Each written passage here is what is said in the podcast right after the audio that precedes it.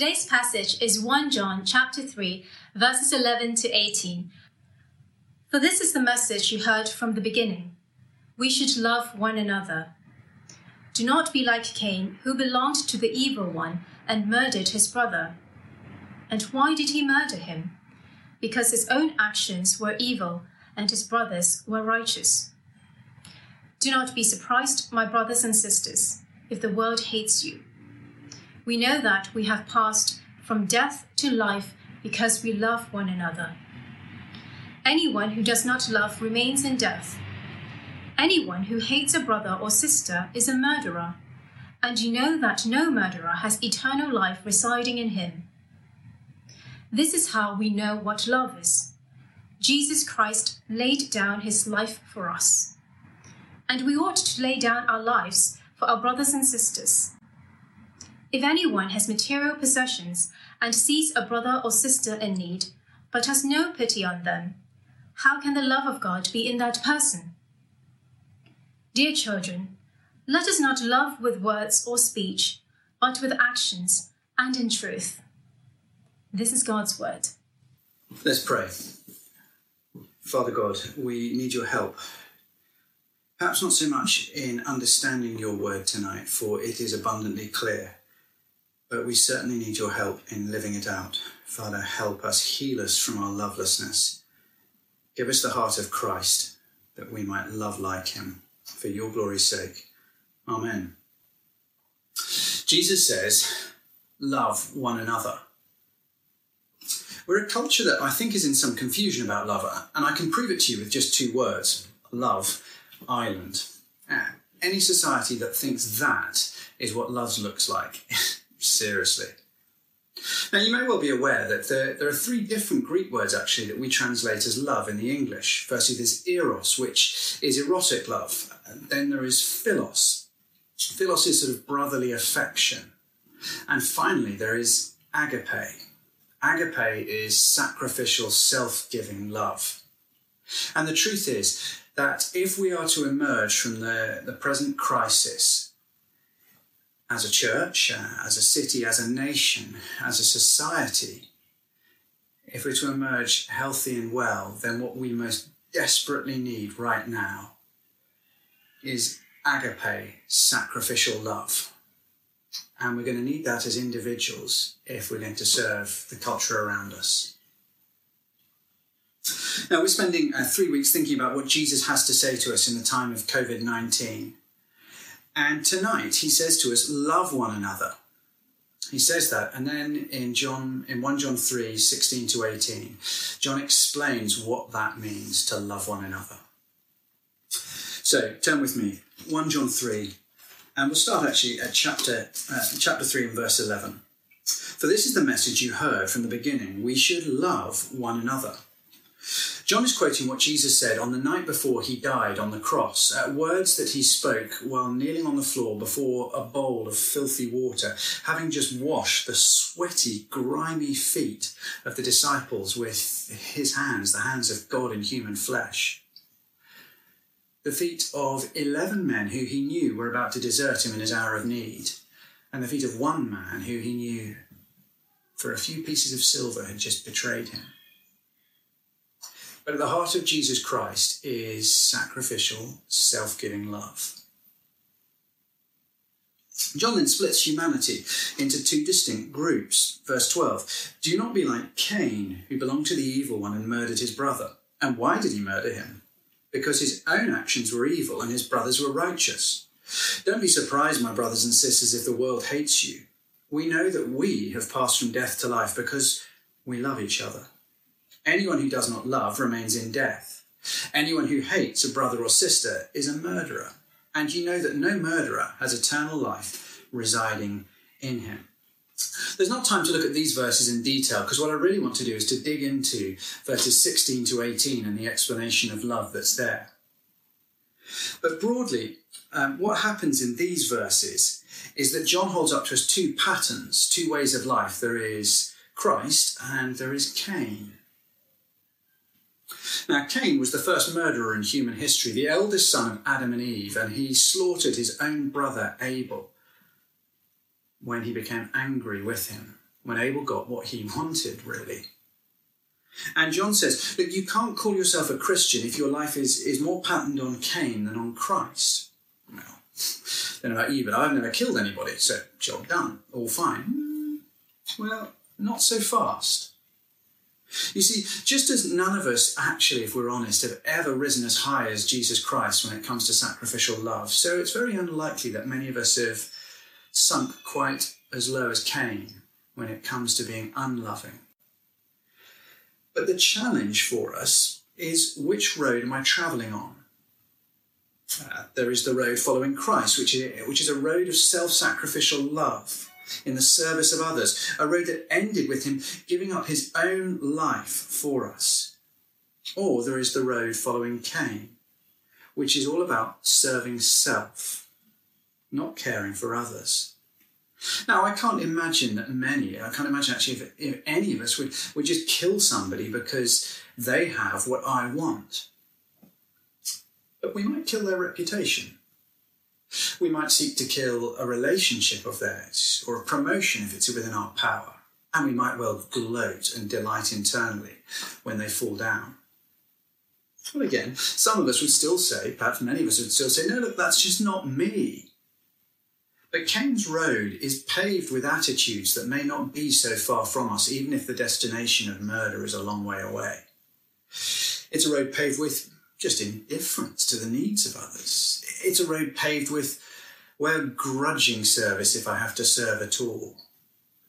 It's a road paved with the subconscious assumption that my needs are what matters most, that I come first. The attitude at the heart of Cain is the attitude that sees me, my needs, my wants, my desires as the most important thing in life. Now, we may not grab by the throat as Cain did, but it's pretty easy to find ourselves grabbing the last loo rolls, the last pasta, the last rice in the supermarket with no thought at all to the poor NHS workers who only get off their night shift quite late when the supermarkets have been scavenged bare and there is just nothing left for them as hungry and tired as they are. That is the heart of Cain. The heart that famously asks, Am I my brother's keeper? The heart that sees me and my needs, but it's just blind to the needs of others, it's blind to the responsibilities I have towards others. But Jesus says, Love one another. And then in verses 16 to 18, John fleshes out for us what it is that Jesus meant by that. The first thing we see is that love gives what I have to supply what you need. Love gives what I have to supply what you need. Look at verse 16. It's not difficult to understand, but living it out is a challenge that's beyond any of us. This is how we know what love is. Jesus Christ laid down his life for us, and we ought to lay down our lives for our brothers and sisters teaches that true love gives what I have to supply what you need. That's what it teaches. And true love is shown for us, modelled for us in Jesus Christ's death on the cross. And as he does so, I think we see both the depth of true love, but also its breadth, its depth and its breadth. We see the depth in what Jesus gave. He laid down his life for us. Now, I don't know if uh, any of you I've ever had the awful experience of, uh, of a, um, a wild forest fire raging towards your home or, or a flood threatening to, to sweep your home away, and have had to work out what matters to you most and gather up your treasured possessions and flee. What are your most treasured possessions? What is most important to you? Well, Jesus Christ was willing to give up everything to save us. You see, since before time, as God the Son, he enjoyed the glory and the delight and the love of being God, the happiest, the holiest being in all existence, enjoying a perfect, laughter filled, loving relationship with the Father and the Spirit. And yet he was willing to turn away from that, to give up the glory and the worship of heaven when we needed him to come to save us. Now, we needed saving because we all stand as condemned before God. Because all of us, all of us have loved ourselves too much and have loved others far, far too little. We've ignored and, and rejected God and his good and life giving ways. And we've used or ignored or trampled on, precious beings made in the image of God. And so the truth is that we stand condemned before God. The shadow of Cain lives in each of us, and none of us deserves to share in the life and the love and the joy and the beauty of God that He has planned for all eternity. And the only way for us to be forgiven was for Jesus to become a lowly human like us, to save lowly humans. The only way for us to be saved was for him to take our lovelessness, our indifference, our pride, our heartlessness, our hatred, to take it upon himself and to suffer the punishment of death that you and I rightly deserve for the way that we've treated others and God. Jesus, who is the resurrection and the life, he voluntarily submitted himself to death, allowed himself to be put to death so that we could be saved. And that is the depth of true love. It gives all that it has to meet all that we need.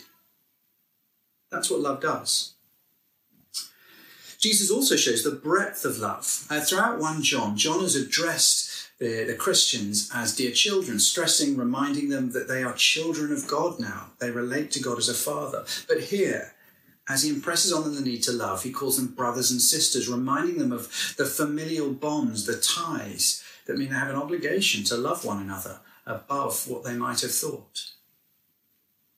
But this is no narrow, exclusive love. This is not about loving us and who cares about them, which might seem, an odd thing to say when you look at what verse 16 actually says.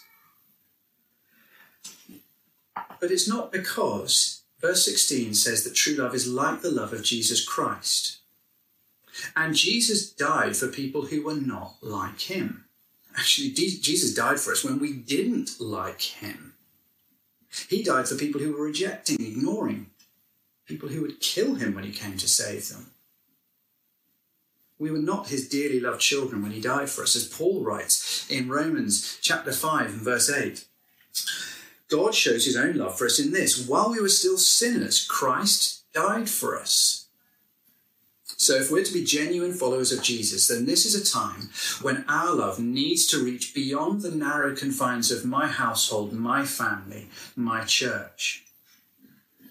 Now, of course, there are particular familial ties within church. That means we ought to be a radical example of a loving community that shows others how good God's ways are.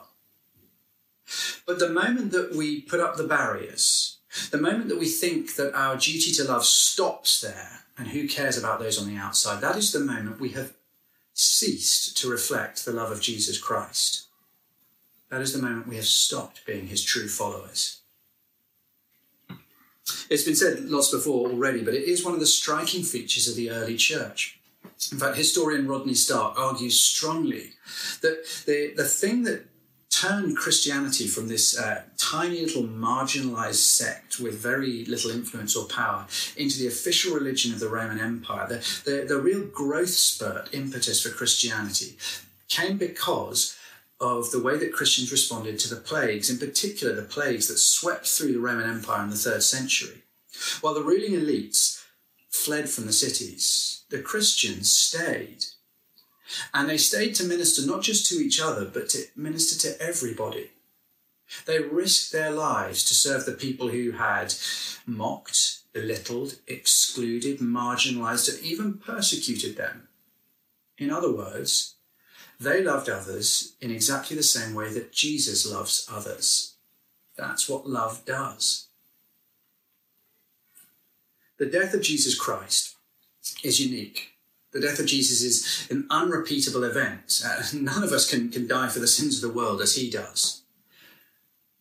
But it is also a model, a pattern, an example of what true love looks like. And the honest reality is that most of the time, most of us are nothing like that. I think about myself. I love myself. And the challenge, if I'm to be a follower of Jesus Christ, is whether I am willing to give myself, to pour myself out for others. And will I do so now? So, firstly, love gives what I have to supply what you need. Secondly, we see from verses 17 to 18, I think that love does stuff and love does what it said it would. Uh, there are some contrasts really drawn in these verses to help us work out a little bit more what it might look like in practice to love like this. Verse 17 If anyone has material possessions and sees a brother or sister in need but has no pity on them, how can the love of God be in that person? Dear children, let us not love with words or speech, but with actions and in truth. So you get two contrasting pairs, if you can see, not with words, but with action, not with speech, but with truth. And I think that means love does stuff, and love does what it said it would do.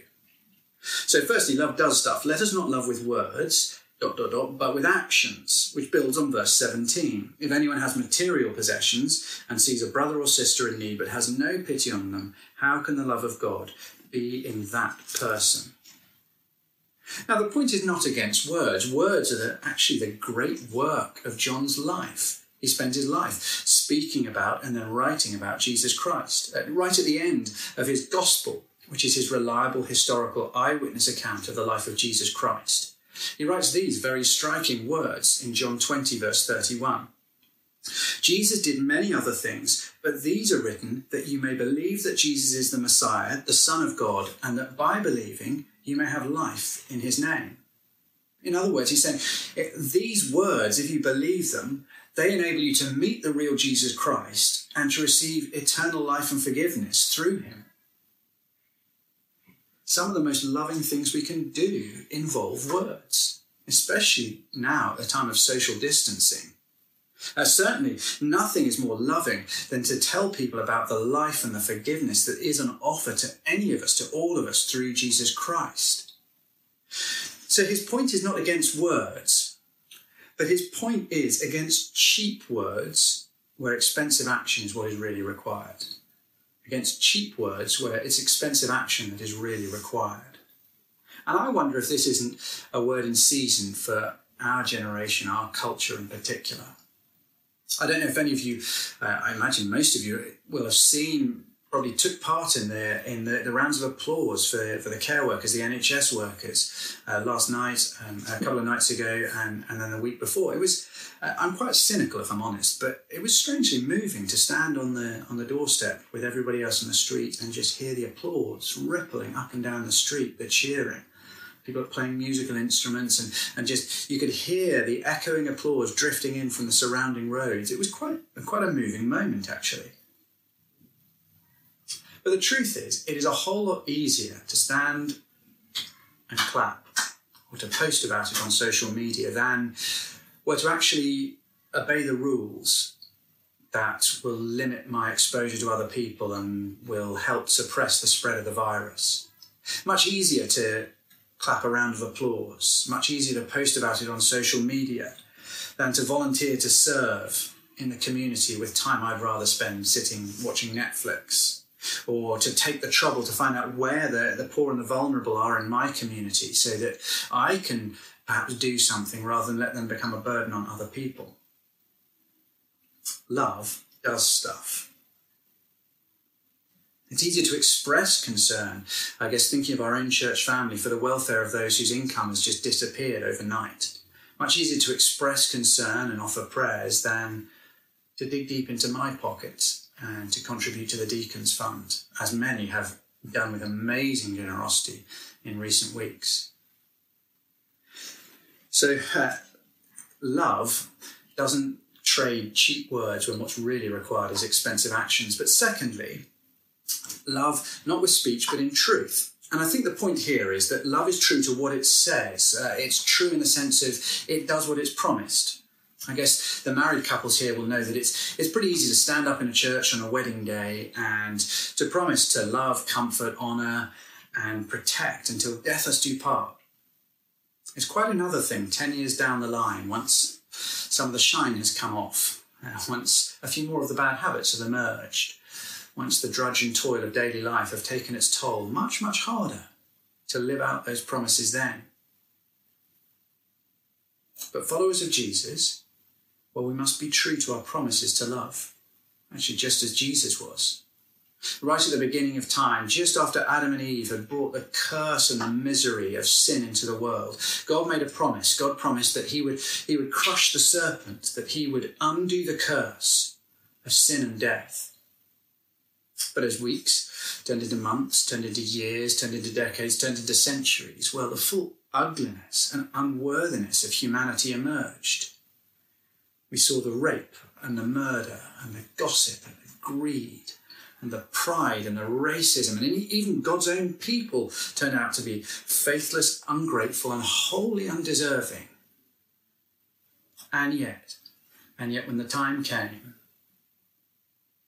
God did not fail to fulfill his promise to come and to die for the people he had promised to save, just as he promised to do.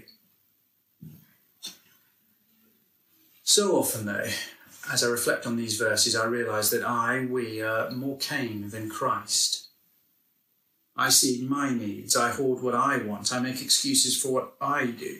I assume that what's going on in my life is more important. And so I'm happy to inconvenience others and ignore the cost that they might bear. I was talking um, this week uh, to a to a teacher. as you'll know, schools are only open to provide uh, effectively to provide daycare for the children of key workers who cannot look after their children. That's the only reason schools remain open. A teacher was telling me that uh, uh, there a couple of kids in their school whose parents said, "Look, we're key workers. We cannot look after them. We can't work from home." So. Um, in spite of lots of teachers being away ill, uh, the school has this rota and they're looking after these kids and a few others. But then, middle of the afternoon, in Sainsbury's, who should she see? But this husband and wife, supposedly key workers, unable to look after their kids, doing their weekly shop in the middle of the day. So easy to, to just think, well, I know those are the rules, but it's not. And we make excuses for ourselves and ignore the cost on others. The way of Christ, the way of love, is very different.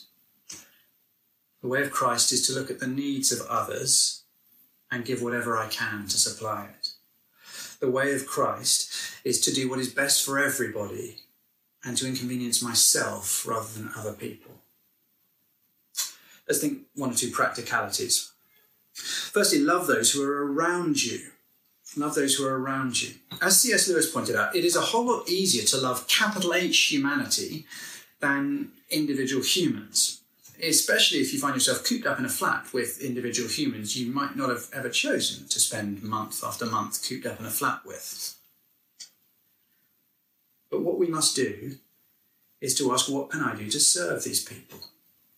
And many of us will find ourselves back with family. I guess many, especially in the evening service, will be living with parents having not done so for many, many years. And for some, it'll be a delight.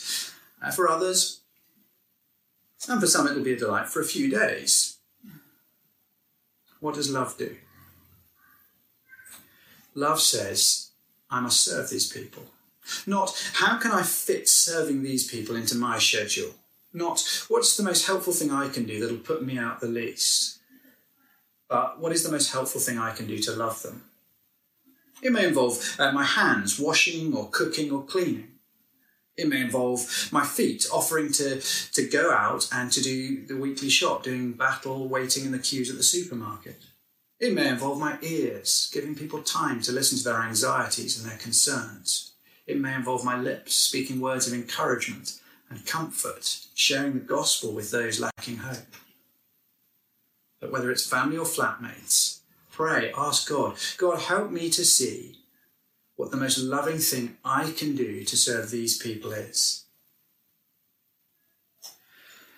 Secondly, uh, love those who are not like you. In other words, be the hands and feet of Christ, not just in your house, but more broadly.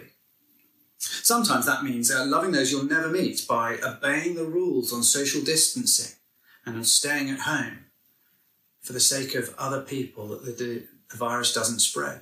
Sometimes it'll mean taking the trouble to volunteer in the local community, finding out what opportunities there are, and seeking to be the hands and feet of Christ more broadly. But we can't stop quite there before we close. You see, wonderfully, Jesus does more than just show us the pattern of what love looks like and say, just you get on with it. Because the truth is, it's a pattern none of us can live up to. But Jesus doesn't just give us the pattern, he also gives us the power to love. Because we're not just observers at the death of Jesus Christ. As we look at the cross, we're involved. On the cross, he's dying for me, for you. It is you that he loves as he hangs and dies for the sins of humanity. Uh, psychologists agree that if a child is to grow healthy and able to show love to other people, the most important thing that they need, more than anything else, most fundamental and most foundational, that child needs not uh, clear lessons explaining uh, why love is really important, or an understanding of uh, what loving acts might look like. What the child needs most is to receive that kind of love themselves. Because once you've received that love, you're able then to show it to others. And what Jesus Christ offers us at the cross is a limitless, fathomless ocean of love poured out onto us so that we can pour it out onto others. And this is what's available to each and every one of us through Jesus today. Put your trust in Him as the one who died for you to save you from your sins receive his love, and then go out and love one another. Let me pray. Our Father God, we are undone when we think about the love of Jesus Christ compared with the love of my heart. Help us, we pray, to repent, to turn back to the cross. Help us to find at the cross forgiveness for my failure to love. Help us also to find your love poured out to us in Jesus Christ that we might have the reserves we need to go out and love uh, those around us and those beyond in the community. Help us, we pray, to make a difference at this time for the glory of the Lord Jesus Christ and for the good of people made in your image throughout our city. In Jesus' name we pray. Amen.